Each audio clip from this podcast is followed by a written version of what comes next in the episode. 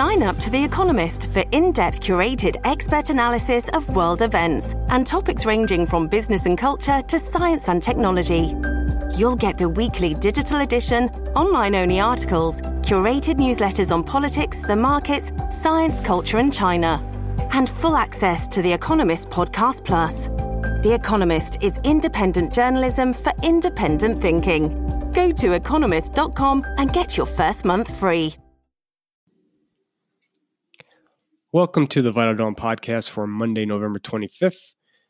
S&P futures are trading up about 8 points. Europe is rallying about 50 to 60 basis points and most of the age, major Asian indices ended the day higher including Hong Kong up a percent and a half.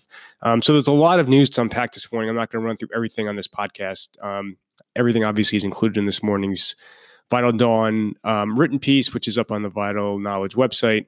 Um, but just to kind of run through the major themes, US China trade is still front and center, and the news on that front was positive. So you had China come out on Sunday and issued more stringent guidelines for protecting IP rights. Remember, this has been a key demand of Washington throughout these trade negotiations.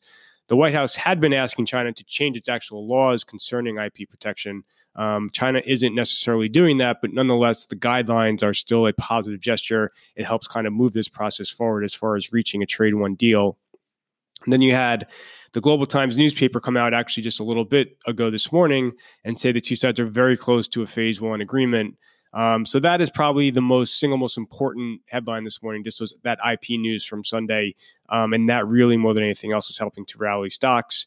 Um, and just to kind of recap, it still looks very likely you will get a phase one deal. It's still going to be centered around um, all the prior points of stepped up agricultural purchases, um, you know, action on IP protection, action on FX policy, and then opening up the financial services industry in exchange for not putting in place October 15 and then and then December 15 tariffs. Um, and then you're also probably going to get some rollback of existing tariffs, not completely, um, but that September 1st tranche um, definitely could be rolled back as part of phase one. And then a perhaps a roadmap could be articulated whereby if China either complies with the agreement for a certain period of time or takes additional actions, or could be further rollout, uh, further rollback to come. Um, so that really is kind of the most important uh, macro topic today the Hong Kong elections, it's hard to read too much into the implications of them. So you had very high turnout. 70% of eligible vo- voters came out and voted. Pro democracy candidates crushed the elections, um, really swept pretty much across the board. So some think that this could help reach some type of a detente between two sides if China and the Hong Kong government perhaps um, were to ease up on how they are dealing or handling um, with the various protesting groups. So I think that is, um, you know, that is the initial thought, and that is certainly one reason why Hong Kong in particular did very well overnight. Um, it's just really unclear as to what the implications of all this will be. I think, you know, at the least, we've had now a few days of relative calm in Hong Kong. Um, and obviously, that is certainly positive. So we'll just have to see how all this unfolds in the coming days. Um, but I think people are viewing the Hong Kong protest outcome um, as being a positive. So that's really, as far as macro news is concerned, that is by far the most important. Um, the developments on China Phase One and then Hong Kong. Um, just kind of running through a, a, few other things quickly. Not much on the economic data front this morning. Um, there are a bunch of micro headlines. So LVMH is formally buying Tiffany's. That deal was announced on the tape, $135 cash. Novartis is formally buying MDCO. That was formally announced as well, $85 a share in cash. Um, just hitting right now, London is going to be banning Uber. So today was the deadline whereby um, London was supposed to make a decision on whether to extend Uber's license to operate in the city, and it did not. Um, so that obviously is going to be weighing on Uber, and that's uh, you know important micro headline for that company. Um, a bunch of other things on Oxy and HP, Xerox, um, Fannie Freddie, WeWork, Tesla, et cetera, I laid out all in uh, this morning's Vital Dawn. Um, you know, I think they're all just very micro, so not really going to have a lot of macro implications. Um, for the calendar this morning in the US, there's really not a ton out.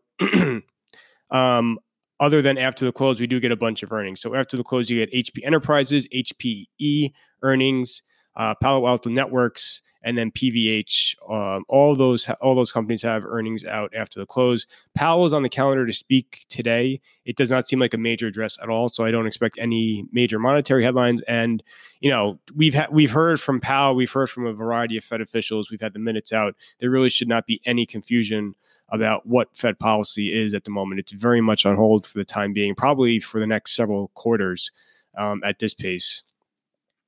Um, and just kind of looking at the broader uh, market in terms of strategy and what to do, um, you know, I my views really haven't changed. So I've I've really felt for a while that you are going to see a phase one agreement. The news this morning, I think, comports with that view. You are going to see some improvement in the trade landscape. So you know, this whole issue of auto tariffs um, it, it the White House is being notably quiet on it. It looks like you know no one no one really expected those tariffs to ever be put in place. It seems like the White House is is quietly starting to kind of walk away from it. Um, and then you are also going to see um, obviously uh, you know you you saw some action on the Huawei front where the Commerce Department last week began handing out um, some waivers to to U.S. companies to ship products to Huawei. So you are seeing improvement on the trade front.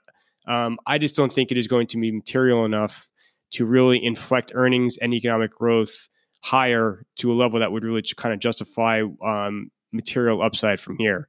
Um, and then there was actually, you know, one one other item to note: an interesting article in the journal over the weekend. Nothing really incremental, but just kind of emphasizing how poor capital spending trends have been among U.S. companies and how they may not really improve all that much, even if you do have a phase one agreement that comes in place. So, um, you know, U.S. numbers have been impressively resilient, and we saw that with the flash PMIs out on Friday. But you are still seeing global growth estimates tick lower. You are still seeing S&P 500 estimates tick lower, um, and so all those things kind of put together just make me feel that um, you know the the S&P at 3100 is just not very appealing.